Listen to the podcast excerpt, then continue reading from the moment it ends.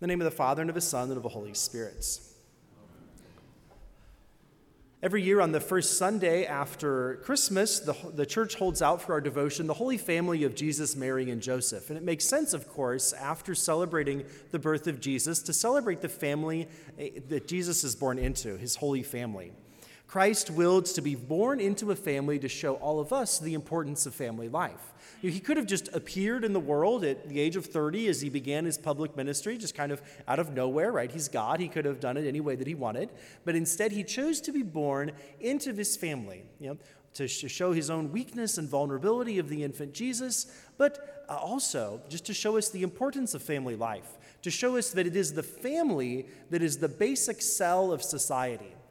That our, our modern society thinks of the individual person as the fundamental building block of society, with the, the rights of each individual person. But really, the perspective presented to us in the scriptures and in the church's teaching is that it is the family that's this, this root of society, the family that is the fundamental building block of society. And the strength of our families will determine the strength, of course, of our society all around us. So, if we look at the concept of family, we look at the family of Jesus, Mary, and Joseph, what's the base building block of that family itself? It's the sacrament of marriage. Right? It's the marriage of Mary and Joseph that constitutes the strong basis on which this holy family is constructed.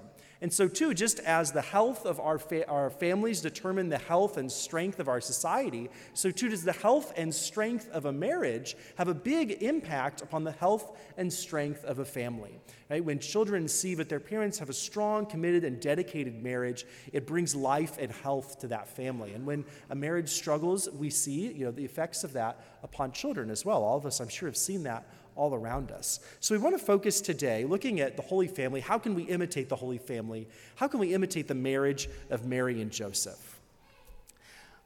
Uh, we also like to ask why, why does you know, marriage have to be the basis of a family? Well, marriage, you know, aside from being a natural reality that exists you know, all throughout the world, any culture anthropologists have ever studied has this, you know, this same concept of marriage of a life, lifelong, loving, fruitful union of one man and one woman. Um, but beyond that, even, marriage is a sacrament, right? So, marriage is the only sacrament that Jesus took a reality that already existed in the world and raised it to the level of being a sacrament, right? Every, every other sacrament is something new, a new initiative of God's love and mercy baptism, the Eucharist, uh, the forgiveness of sins and confession. But marriage God took something that already existed in the world and raised it to the dignity of, sa- of a sacrament, saw something so good, so holy, that he wanted to make a source of his grace that would come from the sacraments. So, so, so that is an important part too of why marriage is the basis of a family, is because it's a source of grace as a sacrament. And those of us who have lived family life, I include myself in that because although I'm not married, I'm from a family and I live still very much a part of a family. We all know that family life is difficult, right? You know, having peace and harmony and mutual love and respect and affection in a family is not easy. It's tough. We need God's grace. So the, the marriage of those parents, that dedicated, committed marriage, becomes the source of grace for the entire family. So we look at what the church and what the scriptures, particularly, uh, teach us about marriage. Sometimes we can su- be surprised, and sometimes we can be challenged. So uh, perhaps some of us had that feeling today when we heard St. Paul writing to the Colossians saying that wives should be subordinate to their husbands. Right? I think that's something that some of us naturally recoil from. You know, I think that's that's does God really want that? I mean, that's just kind of like a relic, you know, from another time that's there in the Bible, right? And even many scripture scholars might, you know, try to come up with arguments about how, oh, Paul was just kind of reflecting his own time period, and this isn't really, you know, something that we have to do today. It's just kind of a reflection of the time period that's there. Well, there's a couple of problems with this, this kind of idea, of this way of reading the scriptures, right? One is that the scriptures aren't just a historical document, right? They're the divine revealed word of God. Right? Well, we, we have to come to some of these difficult parts and try to explain them, but we need to not explain them away. So the Bible is the divine revealed word of God, so we can't just explain it away saying it's just a kind of a relic of its own time period. And two, the vision of marriage that St. Paul is laying out in this letter to the Colossians isn't the vision of marriage of his contemporaries at all. Because Paul also says in the letter to the Ephesians that husbands are to lay down their lives for their wives, just as Christ laid down his life for the church, handing himself over for her. Right? And that is not the vision that Paul's society had of marriage, right? Uh, we know that, you know, throughout history, that there has been you know, a lack of respect of women, and many of the, you know, the, the, the, the, conception of marriage around at that time treated you know, women as a source of you know, property, a dowry that might be brought into the marriage, or might even you know, uh, seen them as kind of, kind of a free domestic help, I think was a lot of ancient societies kind of the view of a woman in marriage. But that's not what Paul is talking about, right? One time, um, uh, somebody said to me, oh, I can't accept you know, what the Bible says about marriage because it says that women should be subservient to men. That's not in the Bible. Paul didn't say, Wives, be subservient to your husbands. He says, Be subordinate. Those are two very, very different things. So, if we look in the history of the church's interpretation of the scriptures on this point, we can see, in fact, that the church has never believed that women ought to be subservient. For example, St. Ambrose, uh, preaching in the 300s, very early in the church's history, talking to husbands, he said, You are not her master, but her husband. She was not given to you to be your slave, but your wife. Reciprocate her attentiveness to you and be grateful to her for your love. Likewise, St. John Chrysostom, another early father of the church, preaching to husbands, says, You want your wife to obey you as the church obeys Christ? You must care for her as much as Christ cares for the church. Should it be necessary to die for her, to be cut into a thousand pieces, to bear any sort of suffering, you should not say no. And likewise, the nuptial blessing that couples receive at their nuptial mass. This is an ancient prayer from the Roman church that's been preserved throughout the centuries and is still in the modern liturgy today. Uh, it's really, actually, the nuptial blessing is really more of a blessing for the woman than it is uh, for the man. But as uh, the priest is blessing them, he says, May her husband entrust his heart to her, so that acknowledging her as his equal and his joint heir to the life of grace, he may show her due honor and cherish her always with the love that Christ has for his church. Acknowledging her as his equal and his joint heir to the life of grace. Ancient prayer of the church.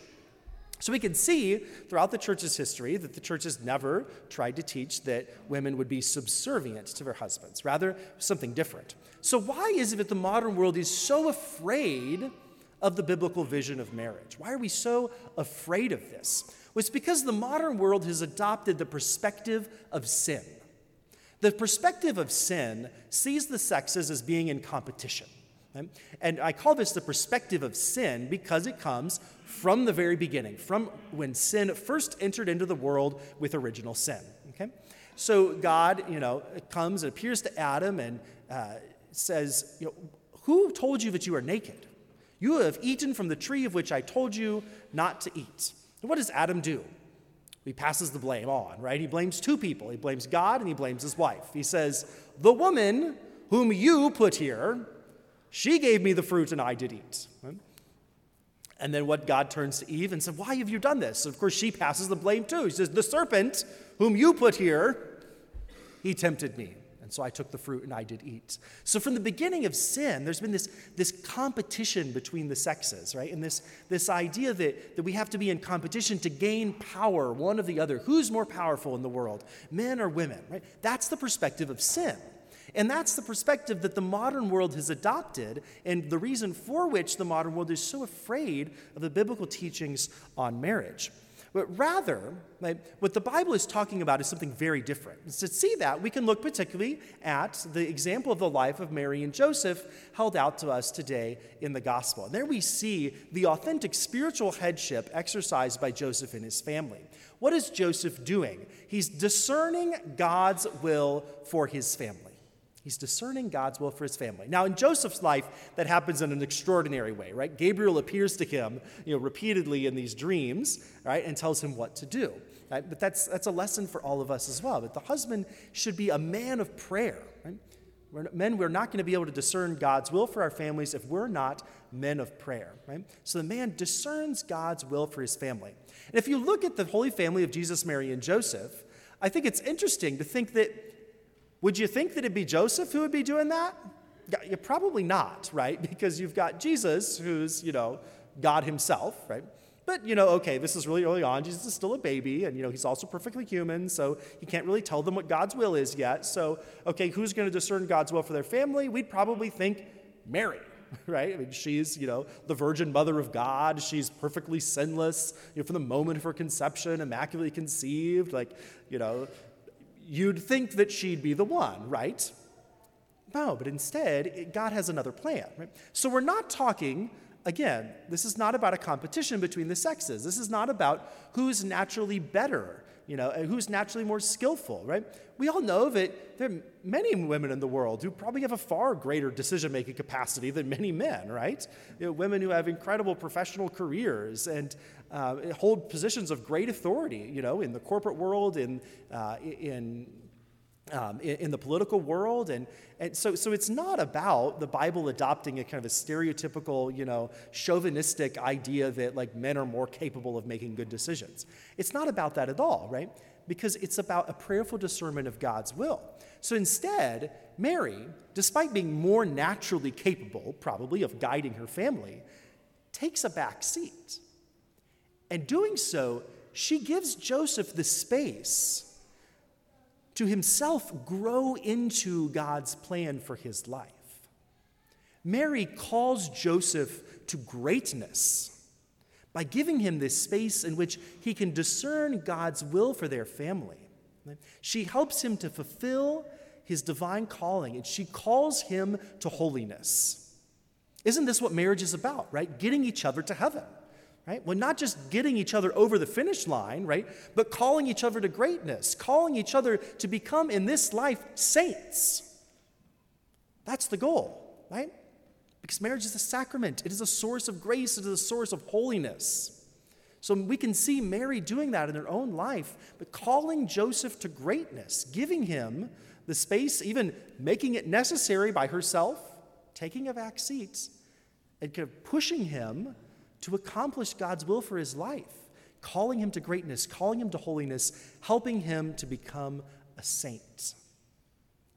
So, so when St. Paul talks about a wife being subordinate to her husband, he has the perspective of a man who has already made the commitment to make himself subordinate to the good of their family.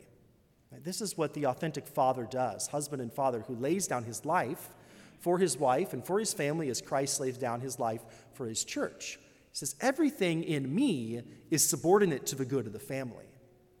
So if a wife becomes subordinate to her husband's prayerful discernment of God's will for their family, she is subordinate to her own good and to the good of her family because they are working in harmony, each of them laying down their lives for each other allowing each of them to take on a different role within the family, a role that is neither better than anybody else or doesn't, you know, speak to anybody being, being greater or more important, but instead, you know, fosters this mutual harmony like we can see in the life of Mary and Joseph. Uh, one author I read um, summed it up, I think, in, in a good way. He said, After over 40 years of marriage, I can hardly think of a time when I gave an order and expected my wife to obey, or vice versa, receive from her a bona fide command.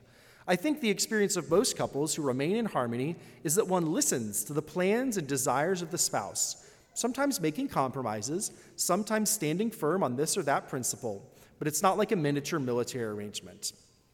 So, you know, Joseph never lords authority over Mary and Jesus, but Mary does allow her husband to take the lead in discerning God's will for, his, for, for their family. St. John Paul II wrote thus on fatherhood as well In revealing and in reliving on earth the very fatherhood of God, a man is called upon to ensure the harmonious and united development of all the members of the family.